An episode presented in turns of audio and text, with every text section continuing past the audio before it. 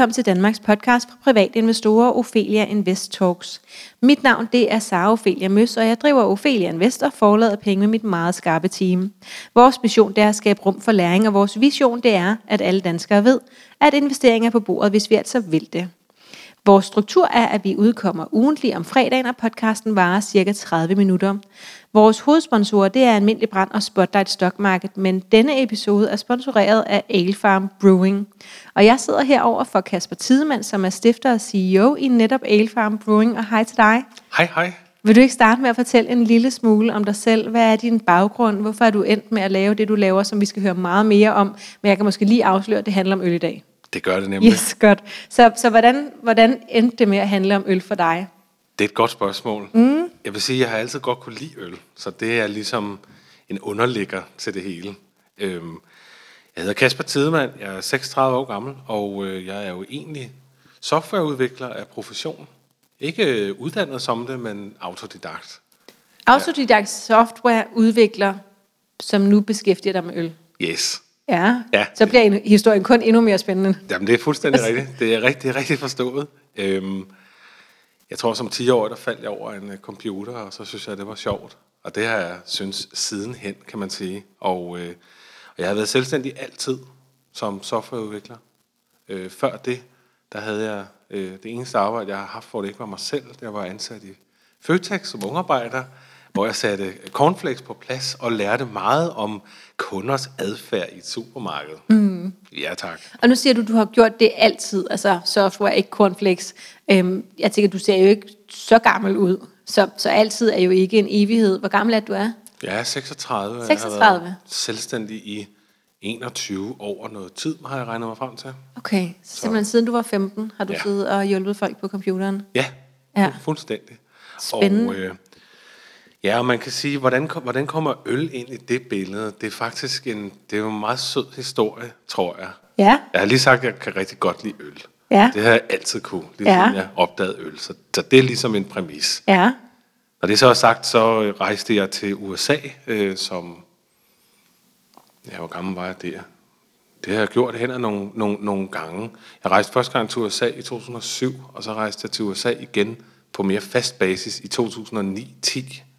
Og så boede jeg faktisk i øh, San Francisco i fire år, Okay. hvor jeg arbejdede med software, hvor jeg blandt andet lavede et system til det, som hedder Executive Protection, eller vi kalder det på dansk personbeskyttelse. Okay, det har jeg hørt om. ja, jeg lavede det til, til Facebook, til Mark Zuckerberg faktisk. Okay.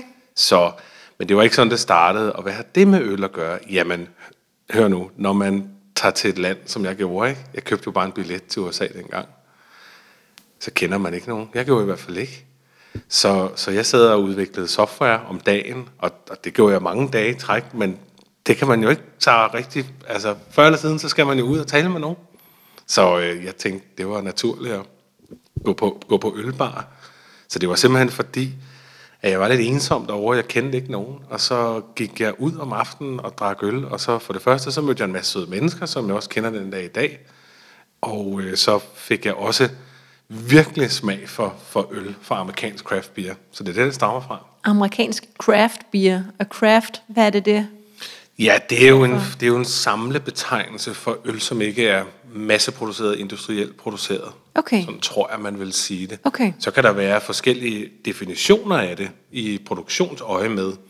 Der kan være den definition, der hedder, at det er, når du producerer øh, 3,7 millioner liter om året, eller under, at du i amerikansk øje med et, er et craft beer bryggeri. Okay. Det kan også være, at du i, i Danmark, der skal man have en, en miljøtilladelse til at udlede spildevand.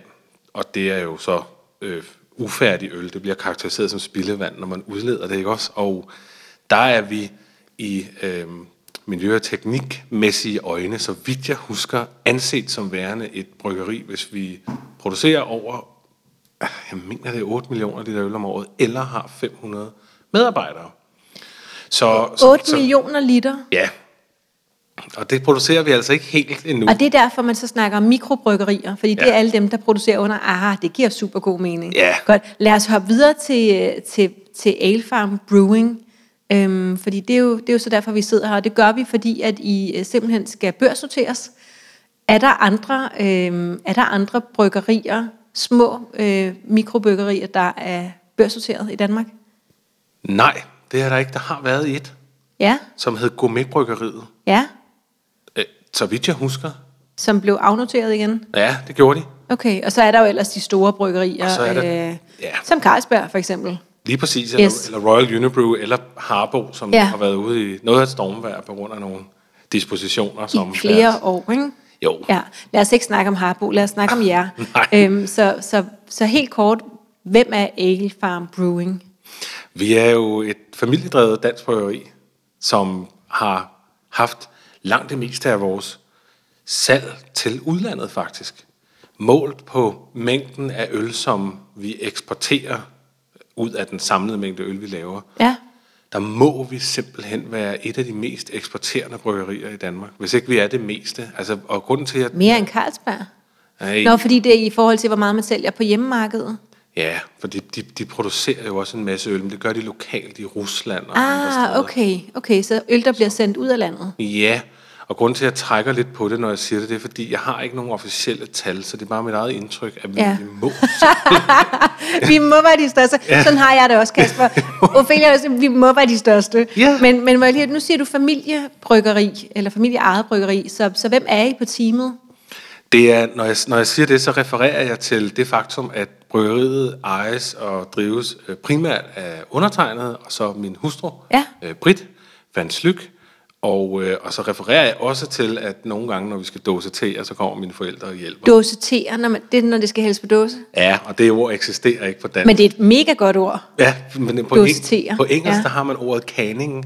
Ja, ja. Der har man et canning run, hvis man skal... Og packaging, ikke? Altså, Ja, ja. Der er sådan, ja, canning. Og vi har jo paketering på dansk. Ja, ja, så dosetering. Dosetering, præcis.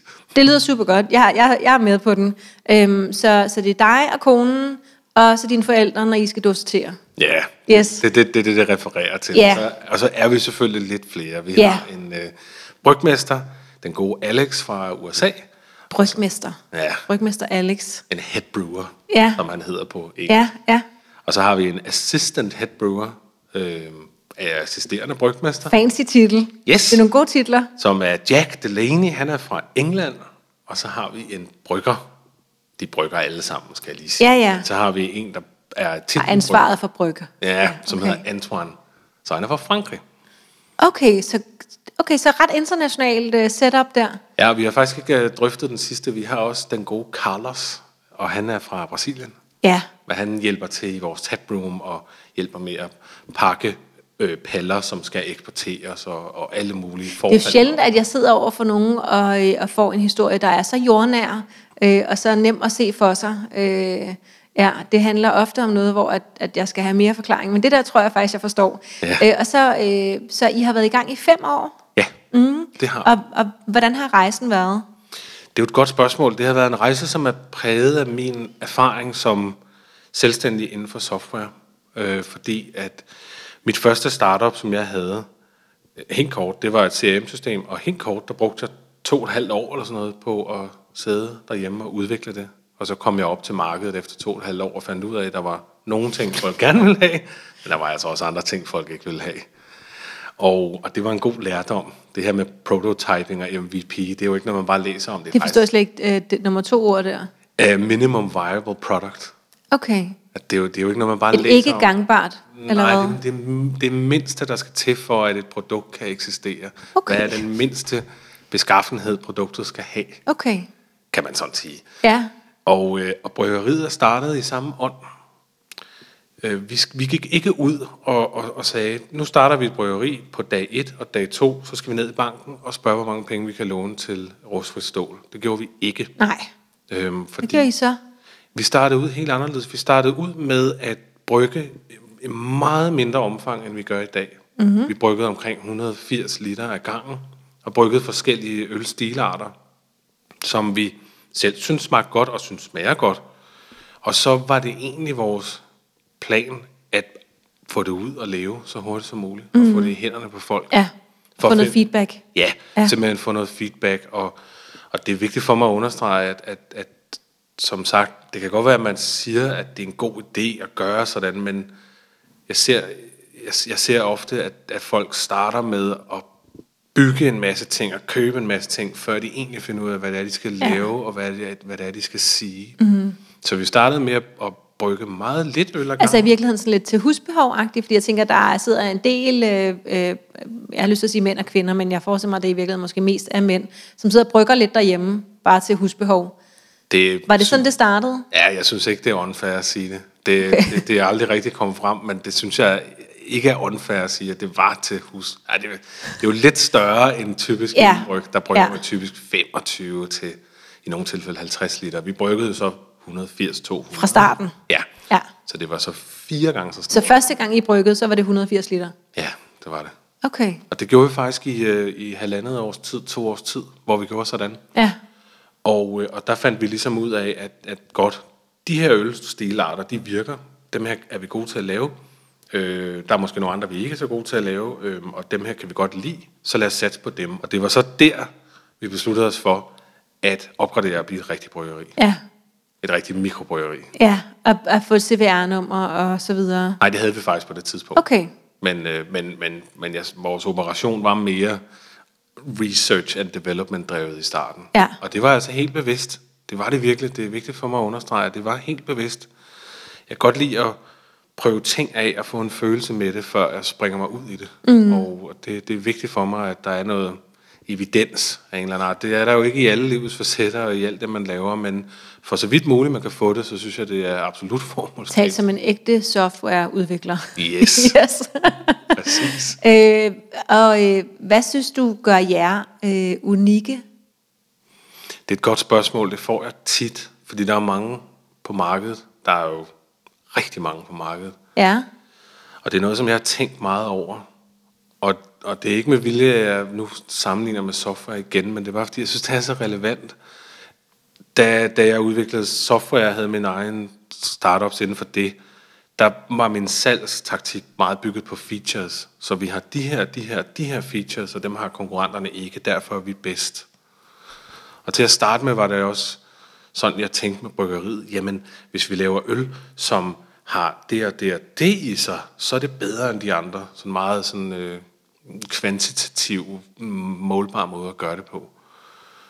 Men hvorfor er vi unikke i dag, og hvorfor fortæller jeg det her? Det gør jeg, fordi det er slet ikke det, der er fokus i dag. Øllet skal selvfølgelig smage rigtig godt, og det gør det også. Men fokus er på storytelling. Mm-hmm. Det er alfa og omega for storytelling. Det er simpelthen det vigtigste redskab, vi overhovedet har. Og hvad er historien? Jamen, vi fortæller tit øhm, storytelling, hvor foregår det, og hvad er det? Jamen, når jeg taler om det, så mener jeg, at det kan fx være opslag på Instagram eller på LinkedIn. Og så fortæller jeg meget tit i de her opslag et eller andet, der betyder noget for os eller for mig. Jeg kan fortælle en historie fra mit eget liv. Jeg kan fortælle om noget, der gjorde ondt engang, eller et eller andet, som jeg synes er svært at takle, eller noget, der gør os glade. Som når du nu fortæller, at du var i USA og var lidt ensom og endte med ja. At sidde på en ølbar, og så tænkte du, hey, Ja. det kunne da egentlig også være en fremtid. Ja, og jeg må sige, altså det her med storytelling, hvorfor, hvorfor er vi unikke, og hvorfor er storytelling så vigtigt? Jamen, det er det, fordi det fortæller jo noget om ikke bare en virksomhed som et tværsnit af, hvordan den til hver en tid er. Nej, det fortæller jo rigtig meget om de mennesker, der er bag, mm. og, og, hvad- og hvad de er i stand til, og hvad det er, der rører sig i dem. Ja. Og jeg vil sige, man skulle næsten tro, at det var timet i forhold til vores øh, intention om at søge optagelse på, til handel på First North, men det var det faktisk ikke. Jeg lavede den 21. juli i år et opslag på LinkedIn om øh, en øl, jeg har lavet til ære for en kammerat, Jonas, som blev slået ihjel i Afghanistan for på det tidspunkt 10 år siden. Lige præcis 10 år siden.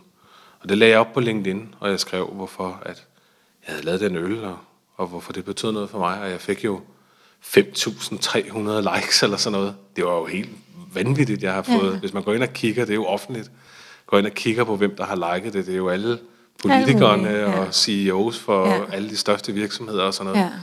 Og Det er også meget jordnært igen, ikke? Det er noget, man kan Jo. forholde sig til. jo, og jeg, jeg, altså jeg fortalte jo historien, fordi det virkelig betyder meget for mm. mig. Øh, Men, men det er jo også et eksempel på, hvorfor vi er unikke. Ja. Fordi vi har en storytelling, som er mm, anderledes.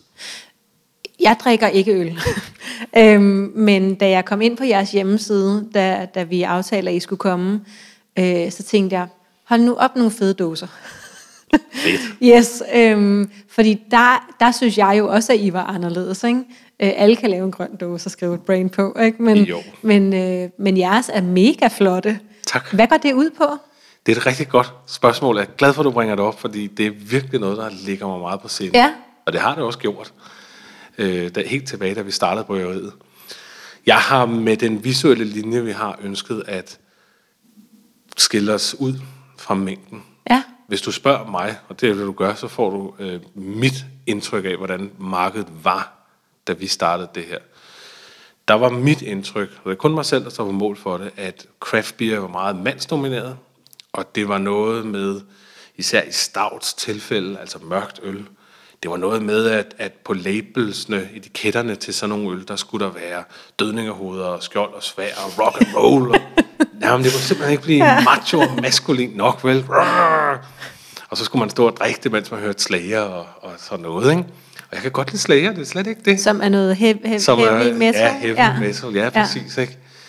Men jeg tænkte, nej, med Ale Farm Brewing, der vil jeg godt have noget andet frem. Jeg vil gerne have, at vi har en lys, og, en, og det jeg selv synes er en lys og en åben øh, designlinje, og den skal være nynordisk, den må, skal gerne være rustik, og så er det en designparameter, og det er feminint. For det synes jeg vir- virkelig, at branchen trænger til. Ja. Og jeg kan så sige til lytteren, at du sidder jo så med et dødninghoved på din trøje lige nu, ikke? Så, så det, er Jo. ikke, det er ikke, fordi du selv ligner de dåser derinde. Nej, ikke, ikke, ikke, det, det gør jeg ikke. Jeg sidder med øh, et bødningehoved fra Yes. yes. John's Hotdog Deli. Yes. Det er rigtigt. Øhm, fedt. God historie også der. Øhm, hvordan er I kommet på navnet Ale Farm Brewing? Det er fordi, vi startede med, og logoet stammer jo også derfra, vi startede med at brygge, øh, altså da det rykkede ud af køkkenet derhjemme, der startede vi med at brygge et sted, der hedder Tolykke Gård. Og det var jo en, en gård. Ja. Og, øh, så, og, så, og vi kan godt lide ales, mm. som er de her overgærede øltyper, IPA og Pale Ale og så videre. Og så faldt det også bare naturligt, at det skulle hedde Ale Farm. Okay, for det blev lavet på farmen. Ja, Ja, præcis. ale lavet på farmen. Ja, og det, det, så det er faktisk derfor, og det er også derfor, ja. logoet er, som det er. Det er, ja. det er en ladeport. Kasper, kan du fortælle en lille smule om, hvor mange I er på teamet? Nu nævnte du en hel masse forskellige navne på øh, nogle internationale mænd. yes, og så er der selvfølgelig også din hustru. Øhm, hvor mange er I på hele teamet? Vi er seks. I er seks på hele teamet, Ja, det- og det er jer seks, der også står for at skrive historierne på LinkedIn og øh, lægge billeder op på Instagram og brygge og øh, alt det andet. Ja. Hvad har I? Øh, har I nogle ambitioner om at udvide teamet? Jeg tænker, hvad med sådan noget administration eller du ved, der, jeg tænker, der kommer en masse ekstra nu, hvor I så bliver børsnoteret, ikke, som I formentlig ikke har tid til, jer der står og brygger øl. Nej, det er rigtigt. Så hvad er planerne øh, for, for teamet? Vi skal, vi skal have udvidet teamet. Det er kort sagt fuldstændig rigtigt. Det er Brit, min kone, som står for salg i dag. Jeg hjælper lidt til med det, men det er faktisk hende, der har det ansvar. Og øh, mine bryggere har ansvar for produktionen, og øh, Carlos har ansvar for taproom, og så har jeg ansvar for alt det, der netop er administration, bogføring, regnskab, øh, men også LinkedIn. Det er mig, der tager billeder, det er mig, der laver vores labels og En design. rigtig CEO.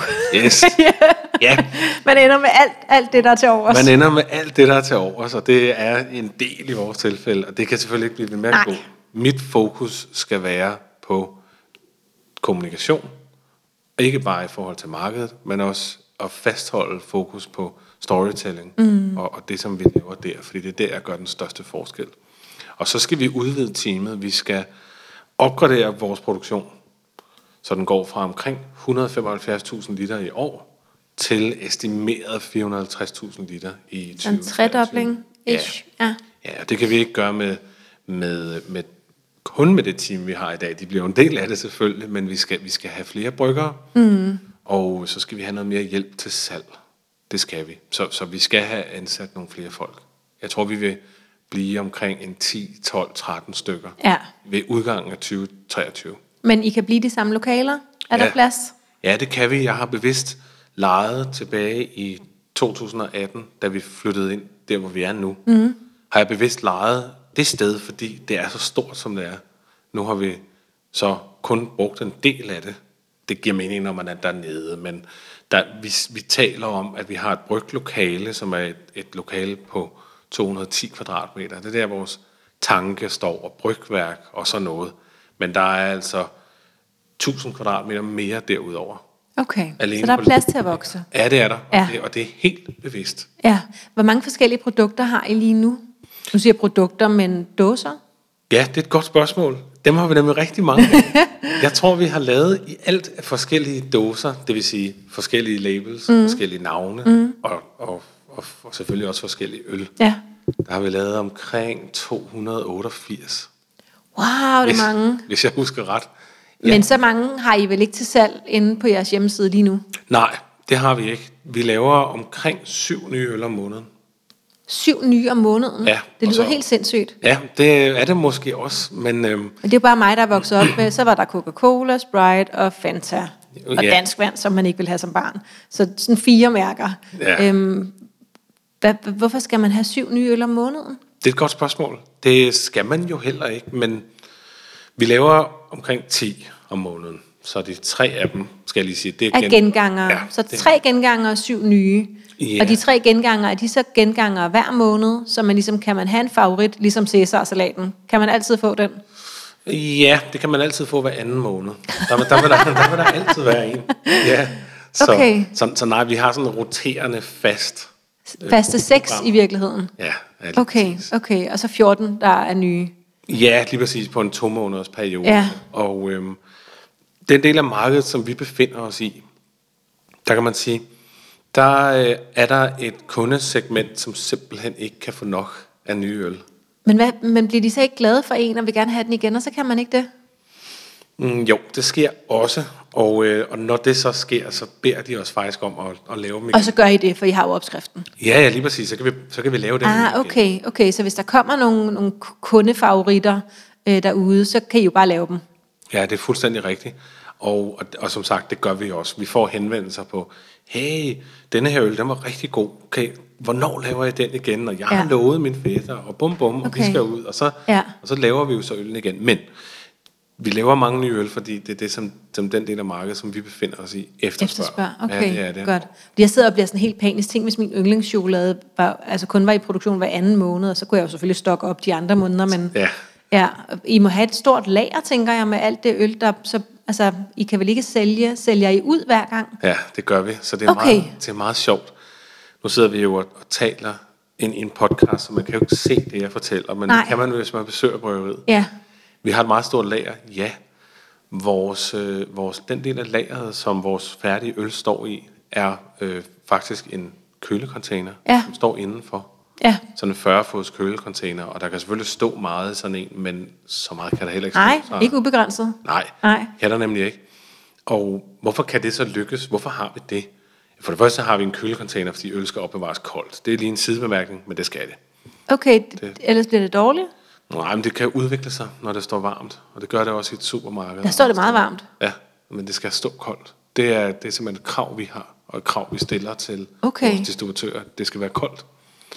Øhm, så det, det kan vi eventuelt vende tilbage til, for det er faktisk en konkurrence. det er meget spændende, ja. Armé. Ja, men, i- men i virkeligheden Men- så var... Ja, Men nej, men det jeg vil sige omkring det der, vi har så meget salg i de øl, vi laver, at det ikke er på, altså øllet, på vores lager særlig længe. nej, det bliver solgt ud. Ja, det gør det. Ja. Så, der, så der kommer...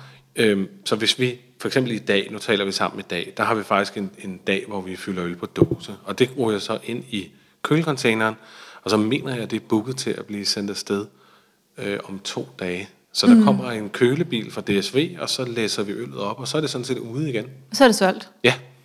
Så Okay, så I laver det, øh, doseterer det, sælger det to dage senere, og så har I ikke mere. det er rigtigt. Hvor rører det hen? Hvor kører DSV det hen? De kører det mange forskellige steder hen. Ja, fordi det er nemlig mit næste spørgsmål. Hvor kan man købe jeres ting henne? Ja, altså den, det salg, som vi har, nogle gange så går der lidt mere end 200 efter en øl er lavet, mm. skal jeg lige sige. Men, Ja. men det har noget at gøre med, at en distributør, det er nemlig sådan nogen, vi sælger meget til, Hvem er det? kan, det er nogen, der importerer øl. Ja. Øh, skal nok komme til det, men de kan have et ønske om, når de importerer, at få flere forskellige øl tilsendt, ja. i stedet for kun en eller to. Yes. Men netop, vi sælger til distributører, og det er jo virksomheder, som er overalt i verden, som importerer alkohol, i det her tilfælde øh, øl, til deres land. Og det øh, gør Okay. vi de ligger for eksempel i, vi sælger for eksempel til Spanien, til Holland. Og så videre Finland. distribuerer de ud til de små mikro... Ja, til restauranter. Ja, præcis, til restauranter og barer og, og, og, og bottle shops, hvad kalder man det på dansk? Altså sådan specialforretninger. Ja, ja det okay, gør de på, okay. der, på deres marked. Spændende. Og, men hvad så med de danske forbrugere? Ja, det er jo lidt sjovt faktisk. Det er jo, det er jo en lidt skæg case. Det allerførste batch, det kalder man det, når man laver brygger en øl, så er det et batch. Mm. Øh, den allerførste batch, vi lavede, øh, der hvor vi er nu, som var mere end de 180 liter, for det var på vores anlæg, vi har nu, så det var 2.200 liter, det var en anelse mere. Det røg faktisk til Rusland. Okay. Øh, så så det, det blev faktisk øh, sendt til Rusland, og, og, og, og, og derefter har vi så solgt til, ja, som jeg siger, alle mulige forskellige steder, Frankrig og, og Sydkorea og Thailand osv. Og, og hvor efterlader det så Danmark? Jamen, det har faktisk gjort, at vores hjemmemarked, vi er jo, vi er jo danske, vi er jo danskere, og, og, og, og jeg elsker vores land, har jeg så dejligt, men vi har bare, fordi vi har solgt så meget øl til udlandet, så har Danmark været Øh, Ikke en prioritet? nej, Nej. Det, har det simpelthen ikke været. Men det skal det vel være? Jeg tænker, ja, og det har vi så også, det vil vi så også lave om på. Ja. Så, men, men udfordringen for os er helt lavpraktisk. Hvis man skal skære casen rent ud i pap, så er udfordringen, at vi ikke har øl nok. Så hvis vi skal sælge meget mere øl til Danmark, så er vi nødt til at gøre det på, på øhm, bekostning af for eksempel Johnny Lata, som er vores, vores australske distributør, så er jeg nødt til at sige til ham, Johnny, du kan ikke få øl den her måned, fordi at nu har jeg valgt at sælge til kan I ikke bare lave noget mere øl? det kan vi faktisk ikke, som det er nu. Og det, det er derfor, vi skal opgradere vores produktion. Ja. Fordi, Så det er helt grunden til, at I skal på børsen, sådan, så I kan Ja. få nogle flere penge, lave mere øl, så der også er øl til danskerne. ja, det, det er sådan set casen i en nødeskal. Ja, okay. Øhm, så nu, nu nævnte du en masse lande der. Hvor mange markeder er I på PT? Vi er på i hvert fald 25 fast, og så derudover så er vi en gang imellem på nogle andre markeder. Og hvis man nu ikke kan vente med at smage jeres øl, kan man så lige luske ned til jeres øh, lager? Altså kan man simpelthen komme ned og banke på og få lov at købe en øl? Det er nemlig det, man kan. Altid er godt. Bare så der ikke er nogen, der... øh, Og hvor er det hen i landet, det ligger? Det ligger på noget, der hedder Lunikvej. L-U-N-I-K-vej. Ja. 2 i Greve. I Greve. Godt. Så det er Greve, man skal til, hvis det er. Man kan jo gå ind på alefarmbrewing.com, forestiller jeg mig. Elfarm.dk faktisk. .dk, okay. Yes. Selvom I sælger primært til udlandet, så har I et .dk-domæne. Det har vi. Vi har altså faktisk også elfarmbrewing.com. sige. Yes, godt. Yes. Øhm, hvorfor har I valgt at lade jer børssortere i forhold til at rejse penge? Jeg tænker, der må sidde en masse ølentusiaster, der gerne vil have investeret i jer, uden at I var børssorteret. Ja, det er et godt spørgsmål. Det er et rigtig godt spørgsmål. Der, har, der er jo mange andre måder at kapitalisere et selskab på, så hvorfor lige det her? Mm. Bare sådan helt kort. Ja, altså generelt set, hvis man kigger ud over Danmarks landegrænser, så er crowdfunding en mm, meget, meget populær måde Ja. at finansiere. Og det er jo der, hvor at nogen låner penge til nogle andre. Alle er private, men man mødes på en online platform. Ja, ja, ja og, og i nogle tilfælde, så, så, det, så holder et bryggeri bare ha- hatten ud, og så, øh, Okay. lo, så lokalområdet helt, øh, spytter penge i. Okay, meget jordnær crowdfunding. Ja, Yes. ja, præcis. Men det er en kultur, som vi ikke helt har i Danmark. Ikke helt. Vi har ikke helt den samme kultur, Nej. som, som jeg har oplevet den i, i primært i USA, Ja. hvor man jo virkelig støtter sit uh, Ja, lokalområdet, ja. ja, det gør man virkelig. Ja. Og det er jo ikke, fordi vi ikke støtter lokalområdet Danmark. Man kan sige, at hele er, Danmark er måske bare ret lokalt, ikke? så når vi bliver børssorteret, så, øh, så er det måske lidt det samme.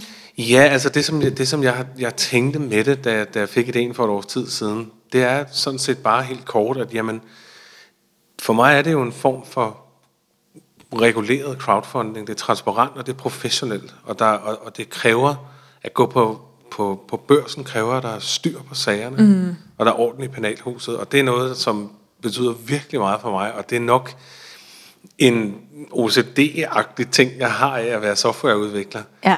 Linjerne skal stå korrekt, og der må ikke være et komma forkert.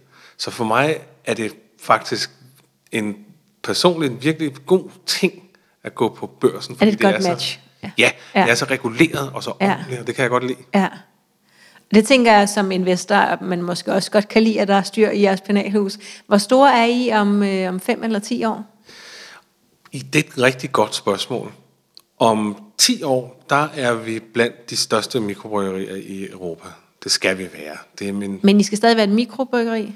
Ja, fordi vi kommer nok om 5-10 år til at producere det ved jeg ikke. Det er jo svært, det er jo svært at sige, fordi det, det kommer lidt an på produktmixet og sådan, men vi, vi, vi kommer til at vækste vores produktion massivt. Det gør vi. Men ikke op over de, hvad var det, 800 millioner liter? om 8 året? millioner liter 8 om millioner, okay, trods alt. Ej, jeg kan jo ikke sige det med, med sikkerhed, det er jeg heller ikke Godt. sikker på. Jeg men, men et af de største men- mikrobryggerier i verden, Ja, det, Ja. ja. Det skal, jeg er i hvert fald i Europa, det skal vi være. i Europa, Ja, om 10 år. Helt klart ja, og, og det, kan, det kan jeg sige med, med sindsro, at det er målsætningen, fordi det er vi nødt til at være for at imødekomme efterspørgselen. Ja. Ellers, så, ellers så kan vi ikke følge med. Hvor kan man høre mere om jer, hvis man nu er blevet øh, meget nysgerrig på jer? Det kan man officielt set bedst via elfarm.dk-investor. Men Ja. når det så er sagt, så har jeg jo fortalt om storytelling og opslag på sociale medier, så jeg vil da også opfordre til, at man følger os på Instagram, hvor vi hedder snabelag Alefarm Brewing, og så også følger mig på LinkedIn, fordi jeg laver også opslag omkring bryggeriet og mine tanker og vores planer og hvorfor vi gør, som vi gør. Ja. Og øh, hvad synes du er det allervigtigste, at man som lytter skal tage med sig fra den her podcast-episode?